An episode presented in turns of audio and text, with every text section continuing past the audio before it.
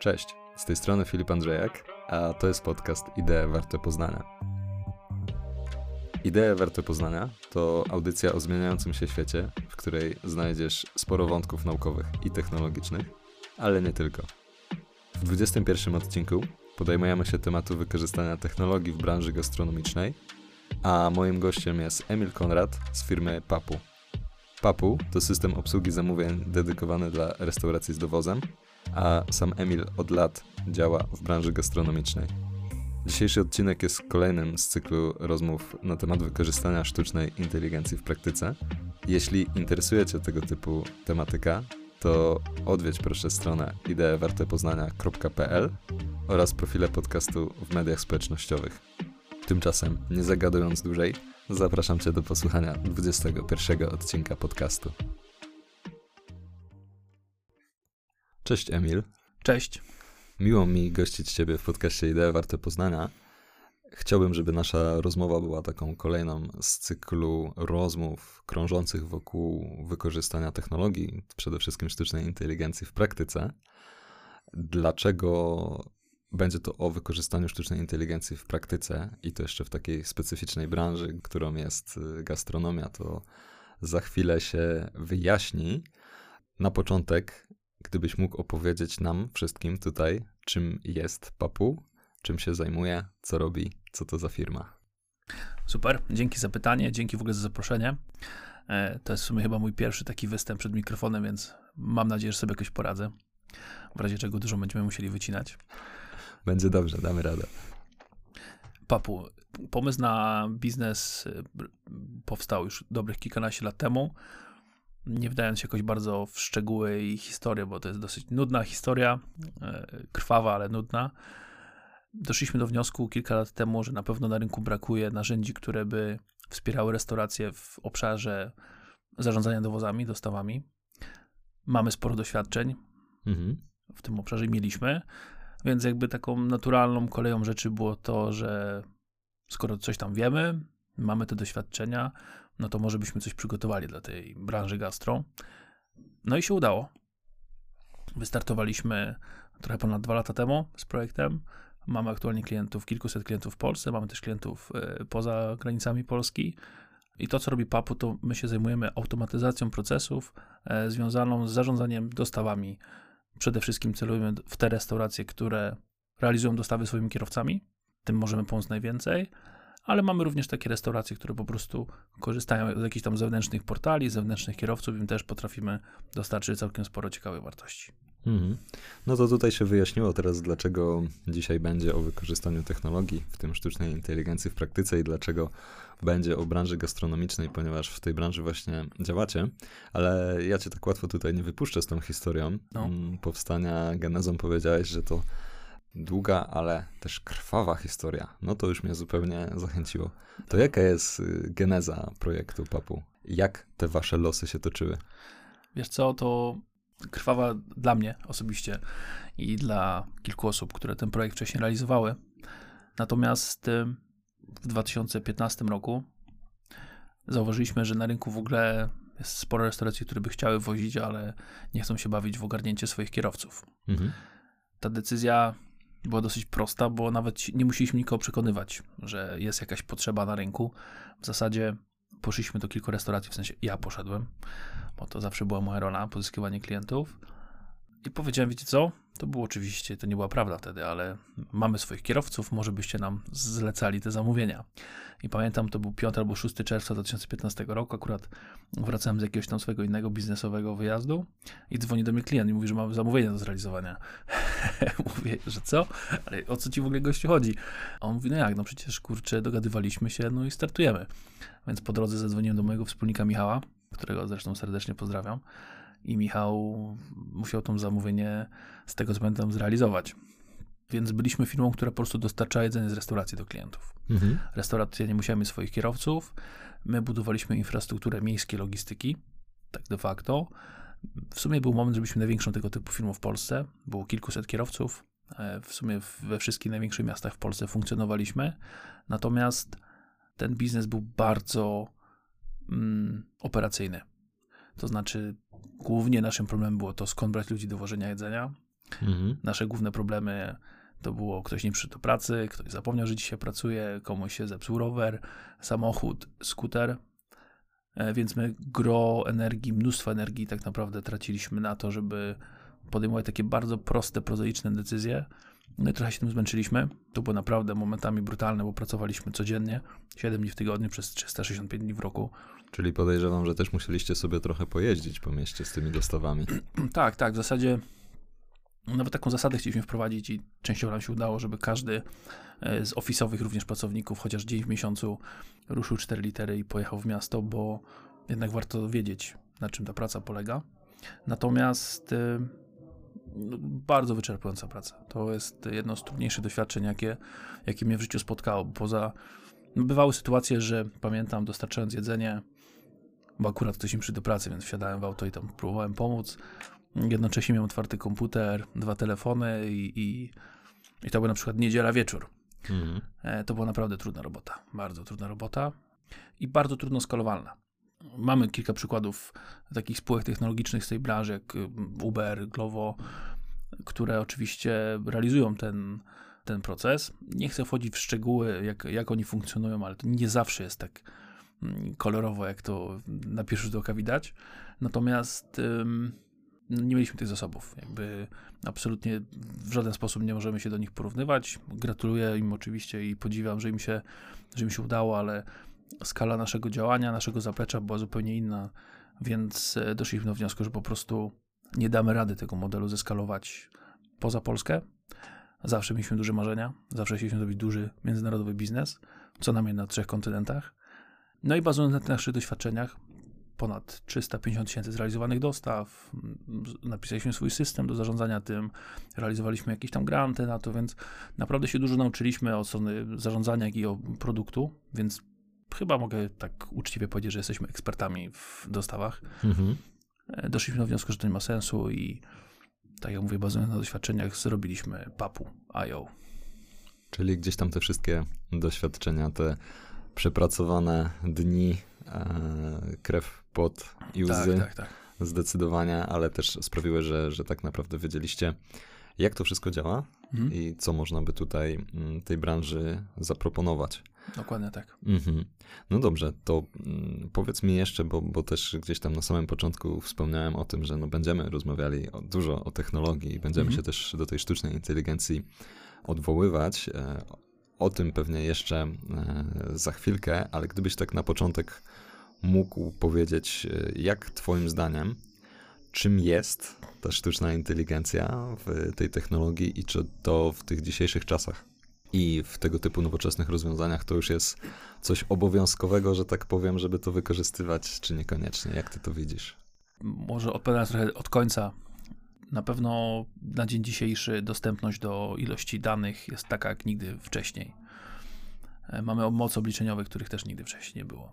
Mamy bardzo dużo gotowych rozwiązań, które pozwalają nam stosować dosłownie na co dzień rozwiązania AI, tak to nazwijmy. Natomiast czym innym jest dostępność do danych, czym innym jest możliwość skorzystania z różnych rozwiązań e, sztucznej inteligencji, a czym innym jest biznesowe tego wykorzystanie Mhm. i jest y, pewnie szereg biznesów, które mm, mm, już zaczęły korzystać z tych rozwiązań. Na pewno wojsko, medycyna e, i pewnie jeszcze wiele innych. Natomiast y, w, y, jest szereg branż, które są dość bardzo zacofane. Ja czasami się śmieję, i, ale chyba to jest taki trochę śmiech przez łzy, e, że gastronomia to jest taki biznes, który, no może trochę teraz będę generalizował, ale gdybyśmy się zastanowili, to w XVI wieku też tak to wyglądało. Się wchodziło po prostu do jakiejś tam karczmy, zamawiało się to jedzenie i ktoś nam je po prostu podawał. Więc w zasadzie, poza tym, że dzisiaj się pojawiły mm, może jakieś tam tablety i telefony, ale sam proces wygląda dość podobnie. I naprawdę, głębiej to rozkminiając, ciężko dojść do wniosku, że jest faktycznie jakoś zasadniczo e, lepiej, szybciej, bardziej efektywnie. Więc z naszej perspektywy, też patrząc na nasze doświadczenia, akurat gastronomia jest jedną z tych branż, które są bardzo mocno zacofane. Na, natomiast y, patrząc też na, na to, że już zaczynają korzystać z jakiejś nowej technologii, że w zasadzie wszyscy pracownicy mają telefony, mnóstwo danych się pojawia w, w tej branży, e, więc my widzimy, że sporo obszarów jest na pewno do zautomatyzowania i to jest nasz goal. Natomiast, co jest bardzo istotne, myślę, w, w, w tej naszej tutaj dyskusji, to my widzimy, jakby gastronomię postrzegamy z dwóch perspektyw. Mhm. Taka tradycyjna gastronomia, do której się chodzi. To jest ta jedna perspektywa. I tam, gdybyśmy się chwilę zastanowili nad tym, jak taka restauracja funkcjonuje, to dość szybko dojdziemy do wniosku, że kelner, kelnerka, a więc osoba, która nas obsługuje, jest takim ważnym elementem tego doświadczenia, którego tam doświadczamy. Jest muzyka, atmosfera, jedzenie, sposób podania, ale również ta osoba. Mhm. Nie wiem, pewnie, nie wiem, czy też tak masz, ale idziesz do baru, czasem potem jest fajny barman i on wie po prostu, jakiego tego drina ci przygotować. Nie? No tak to działa trochę. Dokładnie. Natomiast jeśli tego samego kelnera wstawisz do restauracji, dla której dostawy są ważnym albo bardzo ważnym elementem biznesu, to ten kelner przestaje być tylko kelnerem. On nie wystarczy to, żeby był miły, uśmiechnięty, sympatyczny. On też musi ogarniać miasto, musi wiedzieć, jak się jeździ w poniedziałki, w środy, w piątki, w weekendy, przed świętami. Musi wiedzieć, jakie są strefy dostaw.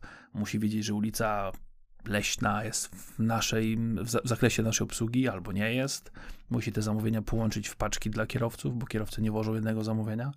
Z reguły jeżdżą z dwoma, trzema, nawet czasami więcej tych dostaw. Musi zaprojektować pracę kucharzowi. O ile w tych restauracjach, do której się chodzi, działa zasada FIFA, czyli first in, first out. Pierwsze na kuchnię weszło i ono pierwsze z niej wychodzi, o tyle w logistyce to się w ogóle nie sprawdza. E, No bo tam kolejność nie ma totalnie żadnego znaczenia. Tam po prostu Mhm. podejmujesz decyzję, e, biorąc pod uwagę totalnie inne czynniki. Także o ile w tej pierwszej grupie restauracji, tam gdzie idziemy zjeść, pewnie będzie trudno myśleć o zautomatyzowaniu, zastąpieniu e, tej pracy jakimś tam właśnie algorytmem, chociaż są już pierwsze lokale, gdzie tam roboty jeżdżą, zwłaszcza gdzieś w Japonii i tak dalej, ale jednak ciągle nas ktoś obsługuje e, Tak, lub coś. Tak, dokładnie. E, Natomiast e, w tych biznesach, które realizują dostawy, my sobie zdefiniowaliśmy tą personę, jeśli tak to mogę powiedzieć, jako data kolektora, czyli osobę, która zbiera dane i również data managera, czyli osobę, która tymi danymi troszkę zarządza. No i tutaj jak już tykamy się danych, których jest mnóstwo, no to możemy myśleć o zastosowaniach tej sztucznej inteligencji. Mhm. No tak, czyli możemy podzielić tutaj tą branżę gastronomiczną na te punkty, które działają stacjonarnie w pewnie w bardzo podobny sposób już od e, nawet nie dziesiątek, a setek lat. I duże znaczenie ma po prostu relacje i, i to, w jaki sposób jesteśmy obsługiwani. Czasami możemy przychodzić nawet dla barmana czy dla kelnera dla dobrej obsługi. No ale właśnie, pojawiają się teraz e, restauracje, które też dostarczają na wynos, przywożą nam jedzenie do naszych domów. Spróbujmy w takim razie pójść głębiej w ten temat, rozłożyć tą branżę na czynniki pierwsze i sobie podyskutować trochę na ten, e, o, tych, o tych kwestiach. Mhm. E, No pierwsza rzecz, która się tutaj rzuca oczywiście, no to hmm, ostatnie wydarzenia. Powiedziałeś, że odpaliliście papu w tej formie, w jakiej jesteście już e, dwa lata temu. Mhm. No, także zrobiliście to jeszcze przed okresem pandemii, jak rozumiem, przed okresem wszystkich lockdownów. To wywarło na pewno na branżę gastronomiczną jako jedną z, no, jest kilka takich branż, które mocno, mocno dostały, że tak powiem, e, w związku z tymi wszystkimi wydarzeniami. Branża gastronomiczna jest chyba tutaj na czele. E, Jak wy oceniacie ten okres? Jaki to był okres? Podej- można podejrzewać, e, słuchając tego już do tej pory, że no na pewno dla was to było ciekawe, jakby dobre z tego względu, że no duża część restauracji, która nawet nie robiła tego, to teraz e, zaczęła i postanowiła dostarczać e, do domów, więc dla was to na pewno był ciekawy rynek. Jak to wszystko oceniacie? Jak te restauracje sobie radziły z tym okresem pandemicznym? Jak też ogarniały te dostawy? Jak to wszystko wyglądało? Startowaliśmy rok przed, trochę ponad rok przed y, lockdownem pierwszym w Polsce. Udało się nam po prostu trafić z produktem, który jest COVID-odporny. Natomiast z perspektywy restauracji, przejście z modelu obsługi klienta w lokalu na model dostaw e, było bardzo dramatyczne, w ogromnej ilości przypadków totalnie nieskuteczne e, i skończyło się katastrofą to są jednak procentowo nawet 20%, nawet ponad restauracji się po prostu zamknęło. W różnych krajach różnie Mhm. to wyglądało, ale te statystyki są dość porażające. Y, I wniosek jest dosyć prosty, to znaczy jeśli realizujesz jakiś biznes przez kilka lat, budujesz sobie bazę klientów, ale poprzez y, działania marketingowe zachęcające do przyjścia do Twojego lokalu, więc ci klienci naturalnie chodzą do Twojego lokalu. I nagle tutaj masz taką sytuację, że tych samych klientów musisz namówić, żeby zamawiali u Ciebie jedzenie. Ale przecież oni to jedzenie już zamawiali gdzieś. To nie jest tak, że oni, o, nagle sobie przypomnieli, że może bym coś zamówił. Ci klienci często gdzieś już korzystali z innych opcji, Twoich konkurentów tak naprawdę.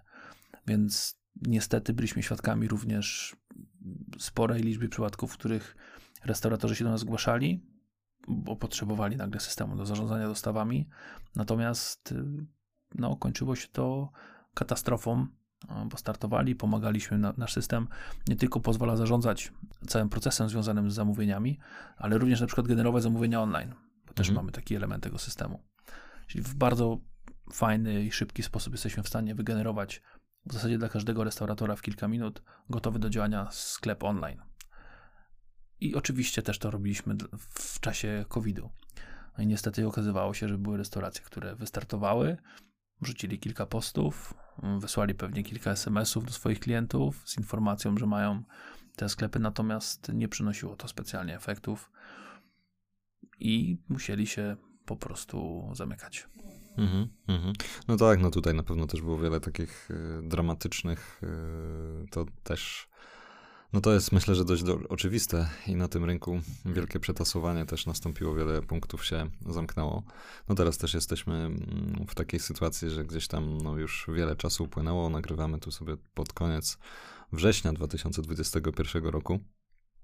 Też w sumie z lekką pewnie niepewnością, jak będzie wyglądał ten okres y, jesienno-zimowy i myślę, że restauratorzy też po tym letnim okresie, gdzie mogły wrócić punkty i działać, y, też nie wiadomo, jak to będzie wyglądać. Jak wy myślicie, jak myślą, myślą wasi klienci na ten temat? No, jest taka niepewność. To chyba jest nawet gorsze od. Taki stan zawieszenia jest chyba gorszy od takich konkretnych decyzji. I widać, y, będąc restauratorem, pytanie: podejmuję decyzję o inwestycjach, czy nie? Szukam kolejnych ludzi, czy jednak jeszcze chwilę poczekam, bo znowu może być lockdown, znowu będę musiał to zamykać. Jest gigantycznie duży problem też z dostępem do ludzi po prostu. W gastronomii pewnie wszyscy słyszeliśmy o problemach, jakie spotykają e, restauracje nie ma po prostu tych pracowników, bardzo wiele się przekwalifikowało i są w takiej sytuacji no, nieciekawej. Także z perspektywy restauratora to, co dosyć często słyszymy, no to dla nich ta niepewność jest taka nie, no, niefajna po prostu. Nie wiedzą, co robić, nie wiedzą tak naprawdę, mm, co będzie za tydzień, za miesiąc, za pół roku, a jednak to jest biznes. To jest cały czas biznes. To nie jest miejsce, gdzie się tylko produkuje czy przygotowuje jedzenie, ale to jest jednak biznes, który musi funkcjonować, który musi zarabiać, który musi zarobić na siebie, na pracowników, na właściciela. Więc y, to choćby powoduje y, dodatkowy taki poziom, myślę, adrenalinki u tych ludzi, to słychać. Mhm. No tak, no ta niepewność na pewno będzie utrudniała podejmowanie jakichkolwiek decyzji em, biznesowych, ale tak wracając jeszcze właśnie do tych dowozów e, i gdybyś mógł powiedzieć też, jak faktycznie restauracje próbowały sobie z tym poradzić i ewentualnie już przechodząc tutaj do tych naszych technologicznych e, rzeczy, to znaczy jak technologia może wspierać restauratorów w tego typu działaniach.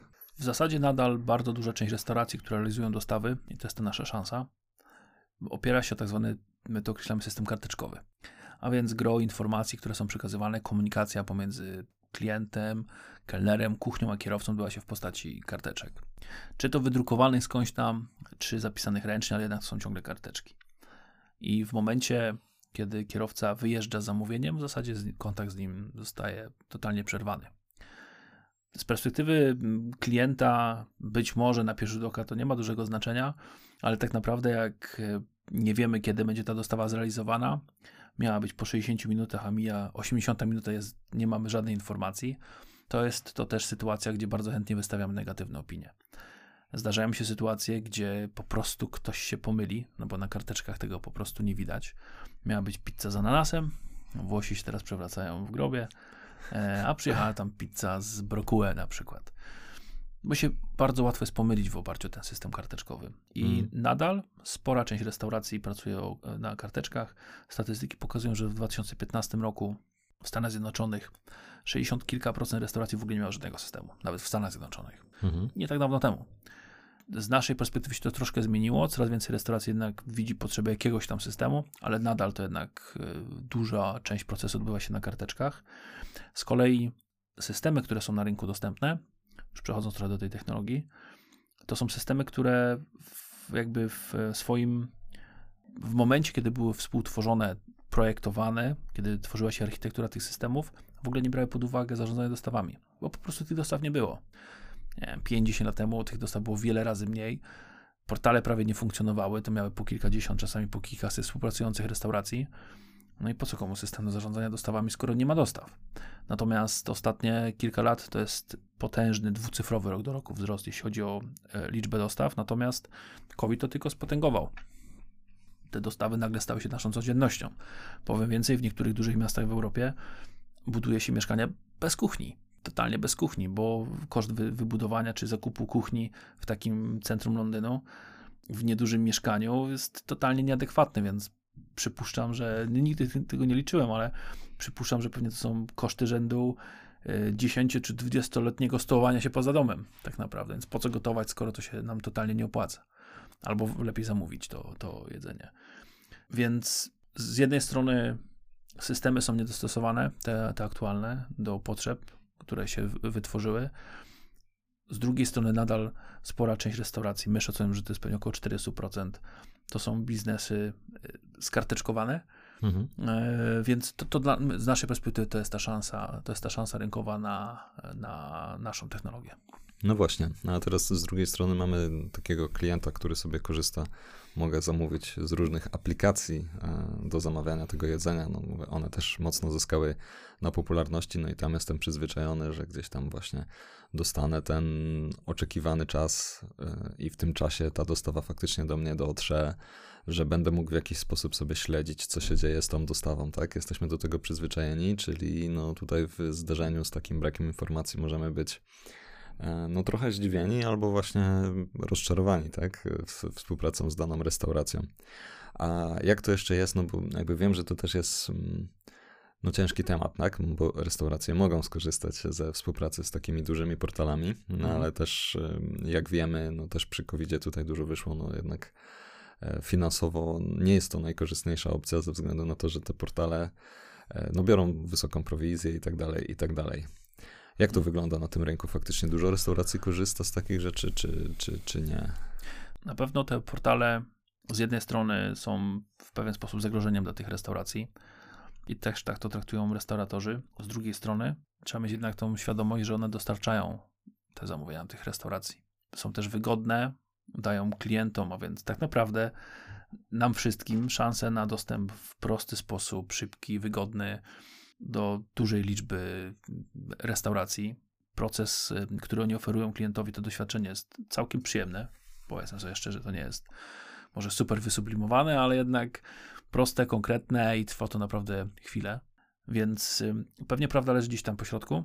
A więc z jednej strony jest to zagrożenie, z drugiej strony jest to szansa. I restauracje, które faktycznie realizują dużo dostaw i dla których dostawy są ważnym albo bardzo ważnym elementem biznesu, więc to jest ta nasza grupa docelowa, rzadko traktują to jako takie tylko i wyłącznie zagrożenie. Wielu z tych restauratorów uważa, że warto współpracować z wszystkimi portalami, absolutnie, nawet kosztem tych bardzo wysokich prowizji. Natomiast chcą się bronić jakością jedzenia i zakładają, że być może chociaż część z tych klientów y, przejdzie po prostu na własne kanały sprzedaży. I, i tak się też to dzieje czasami że mm, po pierwsze klienci są coraz bardziej wyedukowani, tak jak sam zauważyłeś, mają świadomość tego, że te portale to często są takim no, dużym obciążeniem dla tych restauratorów. Bardzo wiele restauracji e, korzysta z fajnych systemów, na przykład z PAP-u i dają swoim klientom możliwość zamawiania, e, zamawiania online. E, więc tak jak mówię, no, świadomi restauratorzy nie traktują tego tylko wyłącznie jako zagrożenie, ale wręcz jako szansę. Natomiast no, trzeba zachować gdzieś tam umiar, trzeba być naprawdę świadomym tego liczb w gastronomii. Na pewno trzeba zwrócić uwagę na to, żeby ten procent, łączny procent zamówień generowanych przez portale nie był niebezpiecznie wysoki. My szacujemy, że pewnie to niebezpieczeństwo to jest 30-40% całościowego obrotu jeśli zamówienia z portali przekraczają te, te procenty, to pewnie powinno się zapalić najpierw żółte światło, a potem już czerwone. Czyli to jest faktycznie tak, że to może być dodatkowy kanał sprzedaży dla restauracji tak, Tak, tak. mogą do tego podchodzić, no ale niesie to ze sobą e, koszty i zbytnie uzależnienie się może sprawić, że no, restauracja po prostu traci kontrolę też nad dotarciem do swoich klientów. Ja myślę, że tu można też e, pewnie dużo analogii do tej branży hotelarskiej Dokładnie chociażby tak. znaleźć, tak, bo to jest bardzo podobny case, No, gdzie mamy absolutnie. duże portale bookingowe, nie wiem, mamy booking.com, tak, Mhm. e, który ma mnóstwo hoteli, jeżeli hotel ma zamówienia tylko z bookingu, no to też jest kiepska dla niego sytuacja. Oczywiście w ten sposób może dotrzeć do nowych klientów, ale pewnie lepiej, gdyby udało mu się przekonać swoją jakością i do tego, żeby klient za którymś tam razem wszedł już na stronę hotelu i to tam dokonał tej e, rezerwacji. No bo patrząc w drugą stronę, z punktu widzenia takiego bookingu czy takich portali, no to im jest obojętnie, Mhm. która restauracja, do której, u- w której restauracji zamówi klient. Liczy się to, że zamówi przez ich, ich portal, ale to zapytam cię inaczej, bo mm, tutaj mm, powiedzieliśmy sobie trochę o tym, że no, te portale też wyznaczają jakiś standard i te rozwiązania są planowane. Co, co właśnie restauracje w kontekście e, komunikacji czy dostarczania już właśnie zamówień mogą się e, uczyć e, i no, ewentualnie w jaki sposób mogą odpowiadać też korzystając z takich rozwiązań jak właśnie papu. Przede wszystkim te restauracje żyją ze stałych klientów i to jest standard. Jakbyś pewnie zapytał każdego restauratora, to dla niego główny obrót jest generowany na stałych klientach. Więc jakość obsługi, pewien standard tej obsługi jest super ważny. Papu to w zasadzie gwarantuje. To po pierwsze. Po drugie, wiadomo, że jeśli chcesz pozyskiwać nowych klientów, to również musi zachować mm, nie tylko standard jakości jedzenia, ale również cały proces musi przebiegać sprawnie. Papu, Papu też ci to, e, to gwarantuje. Więc z naszych obserwacji, w zasadzie, jeśli chcesz realizować dostawy, chcesz pozyskiwać nowych klientów, to wszystko się musi opierać o pewien standard obsługi. I on musi do, dotyczyć zarówno jakości jedzenia. Jeśli będziesz miał cienkiej jakości jedzenie, to po prostu ci się to nie uda. Natom- I równie istotna jest ta jakby obietnica, którą dajesz klientowi. Można to prowadzić tylko do jednego elementu tego całego procesu, czyli tak zwanego promise time, a więc obietnicy, którą dajemy klientowi, że to będzie trwało 60 minut, ale tak naprawdę to nie tylko tego dotyczy. E, Przekazując klientowi informację o tym, że to będzie za 60 minut, bierzesz na siebie całkiem sporą odpowiedzialność. Zwróć uwagę na to, że bardzo często tę decyzję podejmują młode osoby, Mhm. które nie znają miasta, bo na przykład przyjechały na studia do Poznania, Warszawy, Łodzi, Krakowa czy jakiegokolwiek, czy Berlina. Wrzucamy nazwę jakiejś ulicy. E, W kolejce jest 25 zamówień. Jest czterech kierowców, którzy akurat wyjechali. Jedno zamówienie jest bardzo duże. E, Akurat wchodzi piątka ludzi do, do lokalu, trzeba ich też obsłużyć. I nagle ten biedny kelner, kelnerka odbiera telefon, przyjmuje zamówienie i kurczę, co teraz? Więc Papu organizuje tą rzeczywistość restauratorom, również tej miłej, sympatycznej, młodej kelnerce. Mhm. No właśnie, e, w jaki sposób ta technologia może, czy jakie rzeczy robi ta technologia, że jest w stanie to zrobić lepiej niż człowiek? No, przede wszystkim algorytmy są pisane po to, żeby podejmowały decyzje w oparciu o konkretną liczbę danych. Człowiek tak naprawdę bardzo wiele decyzji podejmuje intuicyjnie i nie jest w stanie mieć dostępu do wszystkich danych. Ta kelnerka, która dopiero zaczyna pracę w, w restauracji, ona nie wie, że ten sam klient od czterech miesięcy już jest naszym klientem. Nie wie, że cztery poprzednie dostawy trwały 47 minut. Nie wie, że ten klient z reguły zamawia margaritę małą e, z kolą. Nie wie też, że w tym momencie mamy akurat na zmianie pięciu kierowców, więc o dwóch więcej niż mieliśmy miesiąc temu. Bo skąd ona ma to wiedzieć? Więc jakby asystent to wie. Baza w systemie funkcjonuje. Także algorytmy po prostu mają nad nami pewną przewagę w podejmowaniu tego typu bardziej skomplikowanych decyzji. No i siłą rzeczy, z naszej perspektywy, mm, ludzie będą dedykowani do trochę przyjemniejszych prac niż podejmowanie decyzji o tym, czy ta dostawa będzie trwała 50 czy 55 minut, bo naprawdę mm, tego typu praca nie ma dużej wartości. Mhm. Czyli po prostu al- algorytmy mogą wziąć pod uwagę więcej danych i na Tak tej jest. podstawie zoptymalizować te decyzje, plus no, Mhm. uczą się razem z historią, tak? Dokładnie tak. No właśnie, to teraz y, pozostańmy przy przykładzie tej e, naszej tutaj e, kelnerki czy kelnera, o których wspomniałeś. Czy te algorytmy mogłyby w pewnym momencie całkowicie zastąpić jego pracę? Na pewno. na pewno. Natomiast mm, nie wiem, czy będzie kolejne pytanie, czy to jest dobre, czy to jest złe. Yy, być może, ale z naszej perspektywy, patrząc na sytuację na rynku, na tym, że nie ma tych ludzi, tak naprawdę, nie wiem, czy znasz kogoś, kto, kogo marzeniem jest bycie kelnerem. Niestety z definicji to jest praca tymczasowa. To jest praca, która często jest niedoceniana. Z reguły bazuje na najniższej krajowej. Praca dla studentów, dorywcza, e, więc jakby z definicji to nie jest praca, którą się ludzie, mówiąc kolokwialnie, jarają. Po prostu tak jest. I to nie jest problem tylko polski, ale w zasadzie globalny. W związku z czym ta praca musi być prędzej czy później w pewien sposób e, zautomatyzowana.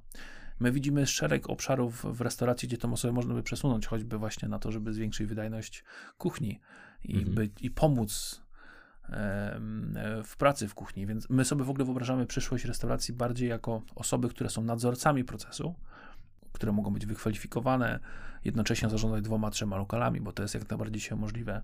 Więc przyjmować zamówienie nie dla jednej, ale na przykład dla trzech restauracji. Mieć dużo lepszą pensję, mieć po prostu stanowisko, które e, gwarantuje ci jakąś taką przyszłość, być może również gwarantuje ci jakąś taką fajną podstawę e, do, do, do funkcjonowania. Natomiast to, co jest dzisiaj, czyli my w zasadzie nie, nie myślimy o tym, żeby zastąpić e, tą osobę, tylko my bardziej myślimy o tym, żeby te, te osoby trochę poprawić sytuację, zmienić tą taką bardzo zły wizerunek tej pracy jako pracy tymczasowej, dodatkowej i takiej, której nikt nie chce wykonywać, to stworzyć na tej, w, oparciu też o nasz system jednak stanowiska, które bardziej będą związane z zarządzaniem procesem, a nie podejmowaniem takich, tak jak mówiłem, beznadziejnych decyzji w stylu ok, na leśną to chyba 55 minut, a nie 50, nie? Mhm. No, ale wiesz co, no, to jest, e, twoja odpowiedź też jest tutaj dość spójna z tym, co gdzieś tam e, pojawiało się wcześniej w innych rozmowach w podcaście na temat sztucznej inteligencji, wykorzystania tego typu rozwiązań, no że po pierwsze raczej nie powinniśmy się obawiać tego, że sztuczna inteligencja nam pracę zabierze, raczej powinniśmy się obawiać tego, że zbyt wolno optymalizujemy pewne rzeczy i po prostu nie ma kto pracować. I czy mhm. to się tyczy tutaj branży gastronomicznej, czy ochrony zdrowia, to chyba tak naprawdę jest podobna sytuacja.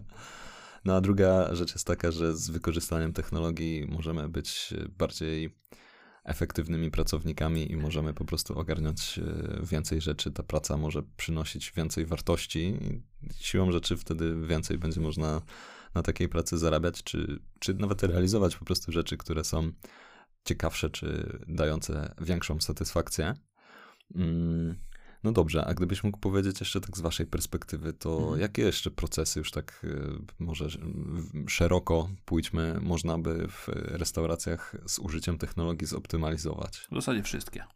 Mhm. W zasadzie wszystkie. Od momentu, kiedy klient składa zamówienie, poprzez przetransferowanie go na kuchnię, poprzez zakolejkowanie pracy na kuchni, przekazanie tego kierowcom i aż po dostarczenie. W zasadzie, jeśli myślimy w kontekście restauracji dowożącej jedzenie, to chyba nie ma obszaru, którego nie można zautomatyzować albo bardzo mocno y, zwiększyć jego efektywność.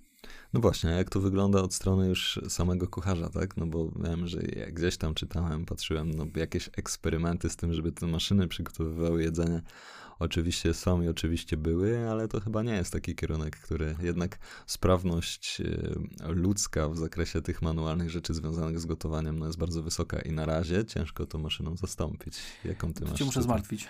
Tak, jednak? Tak, tak. Na pewno będą dwa typy restauracji, więc będą restauracje, gdzie chodzimy, bo tam jest Michelangelo, który kręci te placki najlepiej na świecie i jego pizza po prostu jest warta tego, żeby tam pójść i zjeść. I będą też takie restauracje, w których te placki kręci po prostu robot. Już są takie rozwiązania. One są dużo bardziej efektywne niestety niż tak. pizzaiolo. E, potrafią w ciągu godziny e, ponad 100 placków ukręcić. To jest w ogóle jakieś absurdalne wolumeny dla, dla człowieka. E, oczywiście ta pizza nigdy nie będzie tej jakości, nie będzie taka, jakbyśmy pewnie oczekiwali. Natomiast w dostawie taka pizza sprawi się całkiem dobrze bo jednak nasze oczekiwania w dostawie od jedzenia są paradoksalnie troszkę inne niż w, chociaż to jest to samo jedzenie, ta sama restauracja, ale nasze oczekiwania są jednak troszkę inne, więc pewnie będziemy to akceptowali. Także my widzimy tą przyszłość też taką dość mocno spolaryzowaną, więc będą te biznes, gdzie się będzie chodziło, bo tam jest fajny pizzaiolo czy barman, wcześniej wspomniany, ale też będą takie, które po prostu będą takimi małymi fabrykami i tam będzie zarządca procesu, który będzie wykwalifikowany, który będzie świetnie sobie, świetnie się poruszał między tam różnymi zagadnieniami i ewentualnie popychał w pewnych obszarach e, tą maszynę, która sobie nie zawsze pewnie poradzi, czy algorytm. E, natomiast za gro pracy będzie odpowiadała maszyna. Czyli z jednej strony zautomatyzowane fabryki, z drugiej strony artyści. Tak jest. Pracujący tak. kulinarnie. No właśnie, wspomniałeś jeszcze tutaj jeden taki wątek, który chciałbym pociągnąć, to znaczy mm. oczekiwania klientów. Jak te oczekiwania wyglądają w przypadku jedzenia na dowozy i czym to się może faktycznie różnić od tego, czego oczekujemy od pójścia do restauracji? Jak zamawiamy jedzenie w dostawie, to przede wszystkim liczy nas czas.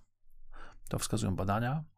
Wskazuje się dla nas uczciwość tego czasu, czyli oczekujemy takiej rzetelnej informacji. E, I oczywiście jakość jedzenia też jest dla nas ważna. E, opakowanie jest też istotne, żebyśmy nie dostali tego w jakiejś takiej fatalnej formie. Jakość obsługi, też to, żeby ten kierowca był być może chociaż odrobinę uśmiechnięty i życzył nam smacznego. Chociaż to się dosyć rzadko zdarza. Natomiast y, nasze oczekiwania, kiedy idziemy do lokalu, no każdy ma oczywiście jakieś swoje oczekiwania, ale no pewnie większość z nas nie poszłaby do nory ciemnej, z biegającymi z jakimiś gryzeniami między nogami, gdzie by nam podawali po prostu nieświeże jedzenie, więc raczej idziemy tam, gdzie jest nam miło.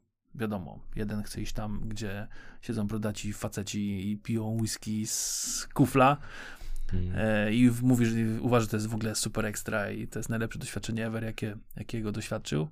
E, natomiast najczęściej chcemy iść do miejsca, które są czyste, zadbane, gdzie jest fajna atmosfera, e, w tle leci jakaś sympatyczna muzyka. Normalnie ludzie nas obsługują, mili uśmiechnięci, sympatyczni, e, poinformowani o tym, co jest w menu, przekazujący nam jakim, jakieś uczciwe, uczciwe informacje.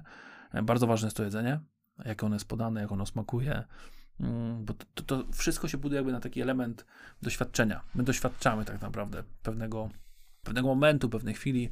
Oczywiście mamy trochę inne oczekiwania, kiedy jesteśmy na, nie wiem, randce, inne oczekiwania, kiedy jesteśmy ze znajomymi, z dziećmi. Też jesteśmy inaczej obsługiwani. Pewnie trochę inaczej się obsługuje wieczór panieński, a roczek dziecka. Oj, na pewno. Tak przypuszczam. Także te oczekiwania są z naszej perspektywy dość rozbieżne pomiędzy tym, czego chcemy jako klient w lokalu, a tym, czego oczekujemy właśnie zamawiając jedzenie. Mhm. Czyli w tym lokalu no, nasze doświadczenie to nie tylko jedzenie, ale też wiele, wiele, wiele innych czynników, które oprócz tego są. E, przy dowozach podobnie, przy czym te czynniki już są e, inne i na inne rzeczy tak możemy tak zwracać uwagę. No dobrze, mówisz, że tutaj wszystko jakby też dzięki między innymi wykorzystaniu technologii zmierza w innym kierunku i ta branża pewnie będzie inaczej wyglądać w przyszłości. Jakie jeszcze jakieś takie nowe modele biznesowe, modele funkcjonowania na tym rynku rozwijają się, czy mogą się rozwinąć e, dzięki technologii? Teraz bardzo popularny się robi taki model, my to nazywamy Dark Kitchen, Shadow Kitchen, a więc model restauracji, gdzie w zasadzie w ogóle nie można pójść i zjeść. Mhm. To są typowo koncepty tworzone na dostawę. One mają bardzo różną formę, od kontenerów poprzez jakieś lokale dosłownie w piwnicach, lokale osiedlowe. Przede wszystkim tutaj zwraca się uwagę na ten koszt ceny takiej lokalizacji. Ma być po prostu tanio. Byłoby idealnie, jakby to było gdzieś na jakimś parkingu. Stawiamy tam kontener, podpinamy wszystkie potrzebne media. No i byłoby genialnie, gdyby wokół było jakieś bardzo duże osiedle, biurowce, a więc miejsce, gdzie na pewno ludzie będą zamawiali to jedzenie. I to jest taki dosyć coraz częściej spotykany koncept y, gastronomiczny. W Polsce już funkcjonuje. Pewnie tych lokali jest kilkaset w tym momencie w całym kraju. Natomiast dużo bardziej popularny jest na zachodzie Europy czy w Stanach są nawet biznesy, które faktycznie pozyskały jakieś absurdalne, jak na polskie warunki, kwoty finansowania idące w setki milionów dolarów. Bo faktycznie wydaje się, że jeśli myślimy o takich biznesach wyspecjalizowanych w dostawach, no to to jest prawdopodobnie też bardzo ciekawy i kto wie, czy nie właściwy kierunek to popraw mnie, jeśli się mylę, ale to mm. też chyba właśnie jeden z założycieli, czy założyciel Ubera też tak, w tym tak, kierunku, tak. między innymi w Stanach, tak, tak, tak. e, działa Cloud obecnie. Kitchen robi taki projekt. Mhm. Mhm. No tak, czyli tutaj wydaje się faktycznie, że ta specjalizacja będzie się mocno e, mocno będzie po prostu mocno biznesowo premiowana, no bo jeżeli wynajmujemy, nie wiem, lokal na starym rynku, no to No, niekoniecznie jest to miejsce, z którego powinniśmy wozić e, jako dostawy do domu, no bo koszt wynajmu tego lokalu jest po prostu duży, nie? Nawet biorąc pod uwagę mega prozaiczne kwestie, jak choćby gdzie zaparkować. Bardzo często laicy siłą rzeczy no nie zwracają uwagi na takie nawet bardzo podstawowe kwestie, ale lokal w centrum, który nie ma miejsca, żeby zaparkować, gdzie komunikacja z kuchnią na przykład zawsze się odbywa przez lokal. Wyobraź sobie teraz kierowców, którzy mówiąc kolokwialnie łażą po sali, bo muszą wejść na kuchnię, żeby odebrać swoje zamówienia. I to się nie odbywa raz dziennie, tylko to się odbywa, nie wiem, 30 razy powiedzmy dziennie, albo 50 razy dziennie. Masz trzech kierowców i w zasadzie ciągle ktoś ci łazi po tym lokalu i rozprasza załogę, klientów. Na pewno zwrócić uwagę, że te plecaki czy torby, w których się nosi jedzenie, to nie są torebki, Tak, tylko są tak. po prostu wielkie walizy, które zajmują strasznie dużo miejsca i robią dużo hałasu, szumu. W bardzo łatwy sposób można tym, nie wiem, kogoś zrzucić, potrącić, e, czy tam cokolwiek innego. Więc jeśli myślimy w kontekście dostaw na przykład w centrum, to tutaj się bardzo dobrze wpisuje ten y, pomysł na to, żeby wstawić kontener na parkingu, gdzie nie ma kłopotu z, właśnie z miejscem parkowania, gdzie komunikacja między kuchnią a kierowcą w zasadzie jest bardzo prosta. Po prostu podchodzi do okienka, odbiera i jedzie dalej. Więc y, na pewno tworząc w ogóle biznesy, które myślą o dostawach, bardzo często ważniejsze są nawet te prozaiczne kwestie niż sama, sam koszt jakby tego, tego lokalu, bo to też jest super ważne. Mhm.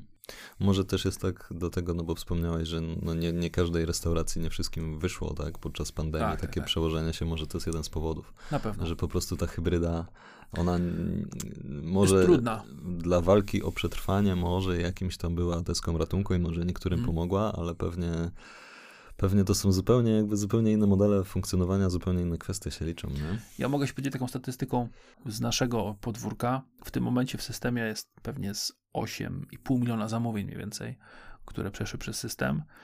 To już jest taka baza, na której pewnie można podejmować różne całkiem ciekawe biznesowe decyzje. To 20% z tego to są zamówienia na miejscu. Mhm. Więc to też pokazuje, że ta nasza grupa docelowa to są po prostu restauracje naprawdę żyjące z dostaw. Te 20% mam na myśli na miejscu, to są również odbiory osobiste. A więc te zamówienia, które klienci odebrali.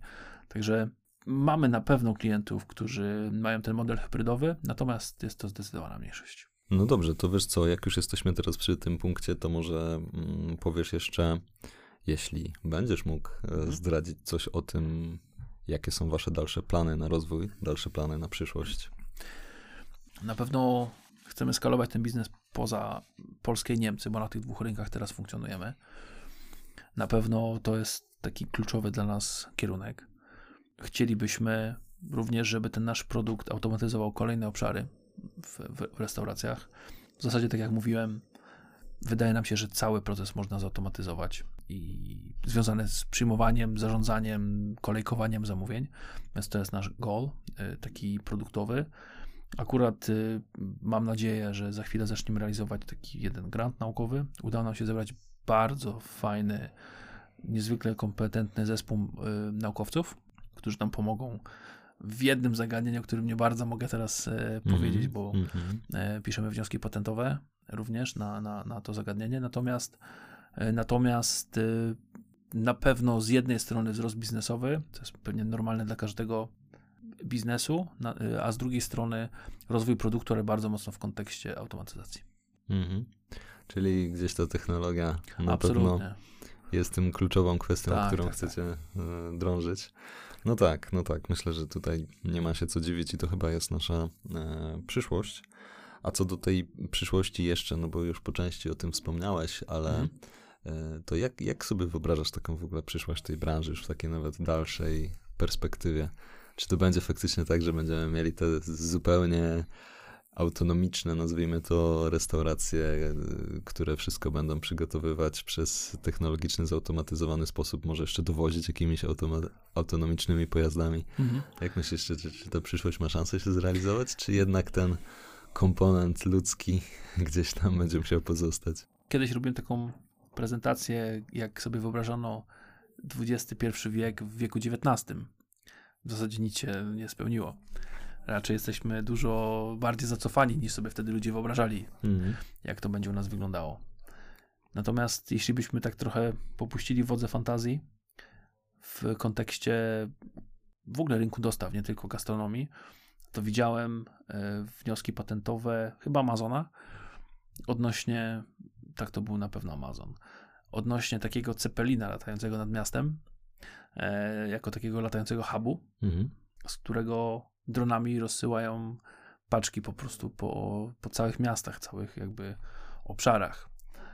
Kto wie, czy by nie mogła być latająca pizzeria nad miastem, gdzie faktycznie zamiast kierowców jest kilka dronów. Nie ma kłopotu z korkami. Pewnie czas takiego realizacji zamówienia to będzie kilka minut, więc kto wie, czy aż tak można myśleć o tym abstrakcyjnie. Natomiast cho- schodząc troszkę na ziemię, wydaje się, że na pewno będzie wyraźny podział pomiędzy lokalami, które realizują dostawy i tymi, które y, zapraszają klientów do siebie. Na pewno te lokale realiz- realizujące dostawy to będą lokale, które będą dużo bardziej zautomatyzowane niż te, te, te drugie. I na pewno prędzej czy później czeka nas kolejna rewolucja, tym, bardziej, tym razem bardziej bym powiedział nawet transportowa, gdzie jednak te autonomiczne pojazdy się pojawią. Pytanie, czy to jest 10, 15, 20 lat, nie wiem. Pewnie bardziej bym szacował te 20 jak 10, żeby to miało masowy charakter. Natomiast to też się wydarzy. Mhm. Na pewno.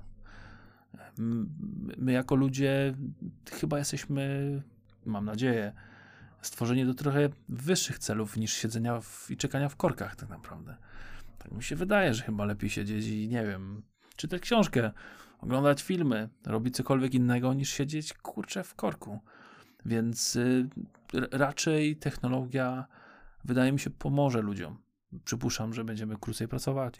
Y, Być może ten będzie trzydniowy tydzień pracy, Mhm.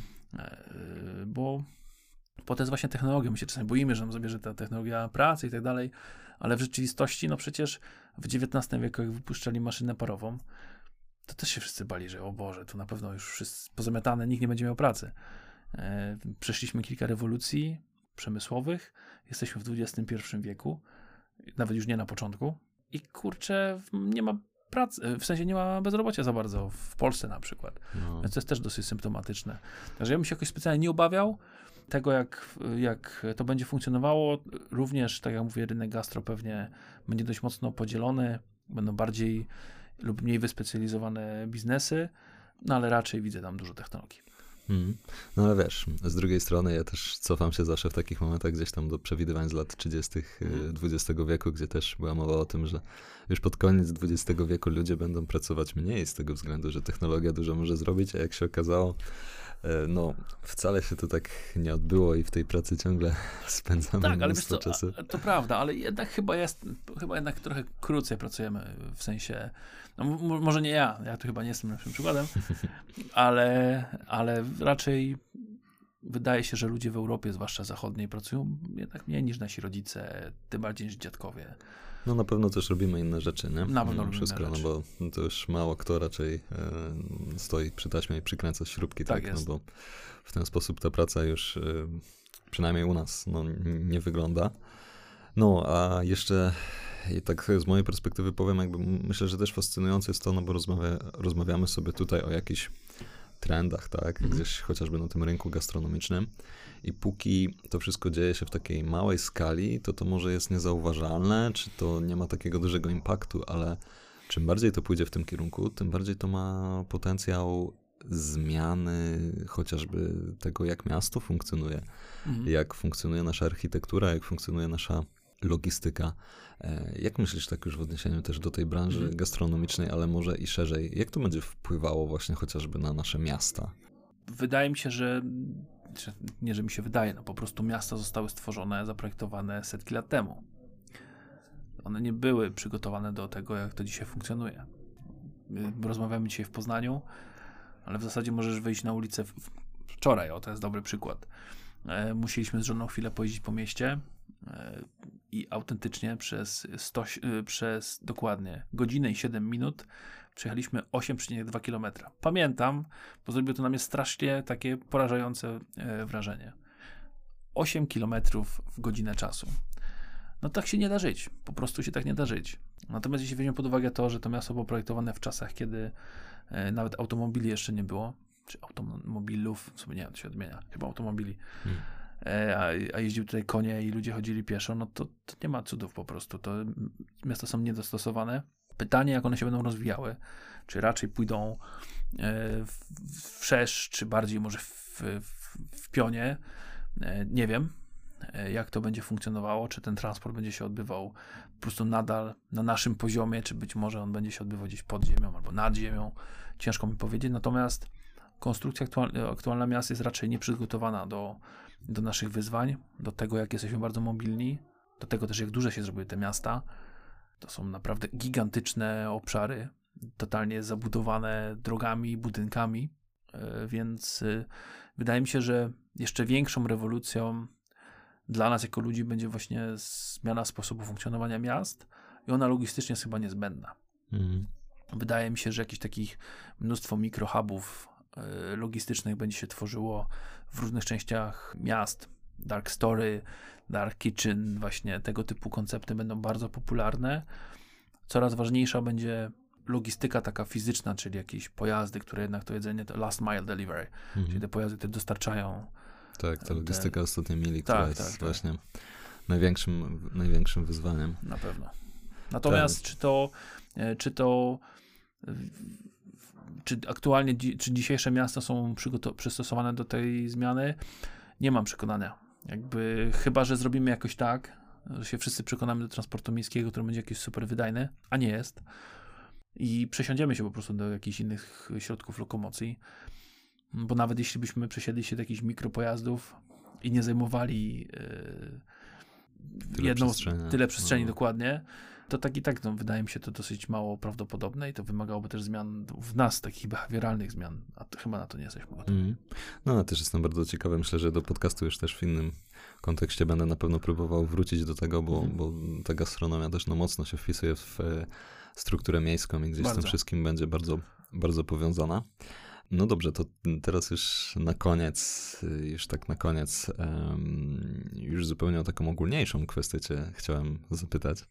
Wiem, że no też no, technologią żyjesz, w technologii pracujesz, technologią się pasjonujesz. Mhm. Jak myślisz, jak to w, w długim terminie, do czego my dążymy? Czy, czy ta technologia nas, y, że tak powiem, pokona w długim terminie i stanie się jakimś samożyjącym bytem, czy, czy jednak będziemy umieli z niej korzystać i trzymać ją pod kontrolą cały czas? Uf. Ciężkie pytanie. Może jeszcze na sekundę wracając do tej gastronomii, chyba uciekł mi jeden taki dosyć fajny, ciekawy wątek. Mianowicie, nie wiem, czy się nad tym kiedyś zastanawiałeś, ale właśnie gastronomia to jest taka hiperlokalność. To nawet nie jest lokalność, czy to nie są lokalne biznesy, to są wręcz hiperlokalne Mhm. biznesy. My Jesteśmy z Poznania, więc nie wiem, Fyrtel jakiś, kurczę, nie wiem, Fyrtel na Wildzie, czy Fyrtel na Jeżycach, to są po prostu takie jakby miejsca, które same w sobie się tworzą. I one są dość mocno związane z gastronomią. O ile mniej pewnie z takim zamawianiem zakupów, bo chyba tym się za bardzo nie przyjmujemy, że te zakupy do nas przyjeżdżają tam z któregoś z tych znanych marketów. Natomiast jak idziemy na Jeżyce, no to idziemy wiadomo gdzie. Jak idziemy na Wildę, to też raczej wiemy, gdzie pójdziemy zjeść na tą Wildę. Mhm. Więc y, ta gastronomia się bardzo mocno wpisuje w tą kulturę miejskiej też logistyki. Natomiast ona jest hiperlokalna i co ciekawe, jedzenie zamawiamy też hiperlokalnie. My nie zamawiamy jedzenia z restauracji, która jest od nas 25 km. My raczej zamawiamy zam- jedzenie z y, lokalizacji, która jest całkiem niedaleko nas. To też się wpisuje w ten koncept y, last mile delivery, tej y, dostaw ostatniej mili. I kto wie, czy trochę te miasta w przyszłości też nie będą z tym mocno związane, że będą takie podziały, jakby organizmy w organizmach funkcjonujące, że mamy jakąś taką dzielnicę w mieście, która jest w pewien sposób samowystarczalna, wręcz nie wiem. Tak sobie wyobrażam, że może i energetycznie, i właśnie tak gastronomicznie. Kto Mhm. wie, czy to tak nie będzie funkcjonowało, bo mówię, jeżdżenie, przerzucanie się pomiędzy tymi wszystkimi e, dzielnicami jest po prostu strasznie czasochłonne. Z kolei ten pytanie, które zadałeś odnośnie mm, ogólnie technologii i jej przyszłości, no, ja, ja, tam się specjalnie tego przyszłości nie obawiam, no bo tak jak mówię, tak samo było z y, rewolucją transportową, z pierwszymi samochodami, z maszyną parową, wszystkim, co było e, wcześniej. Jakby tym napędem ludzkości raczej jest energia, Gdybyśmy prześledzili wszystkie rewolucje, które miały miejsce, czy to przemysłowe, przede wszystkim przemysłowe, to one głównie miały oparcie o nowe źródła energii, które ludzkość potrafiła ujarzmić. Ogień, para, węgiel, ropa, czy tam gaz.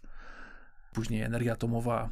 Być może teraz się pojawi coś nowego. Mhm. Zobaczymy. Dużo się na pewno dzieje też na tym polu, Tak, tak, ale to już temat na inną dyskusję. Tak jest, pewno, absolutnie. I więc jeśli pewnie uda nam się stworzyć jakieś nowe źródło energii, to pewnie ta przyszłość nam jeszcze przyspieszy i nas szybciej będziemy tam właśnie w tej przyszłości. Ale to, czego ja się w pewien sposób obawiam, to technologia w takich cywilnych zastosowaniach pewnie jest całkiem spoko, jeśli mogę tak powiedzieć. Ale trochę się obawiam tej technologii, która mogła być wykorzystywana przez, przez wojsko i to się już dzieje. Ostatnie konflikty. To jest akurat coś, czym się bardzo interesuję. Też nie chcę za głęboko wchodzić w te szczegóły, bo Mhm.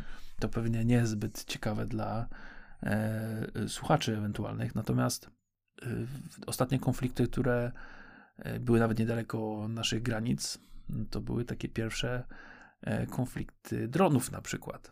Coraz więcej jest pojazdów wojskowych, które są totalnie autonomiczne. I to mnie trochę przeraża. Ta wizja tych terminatorów Mhm. Mhm. e, filmowa jest troszkę dla mnie przerażająca.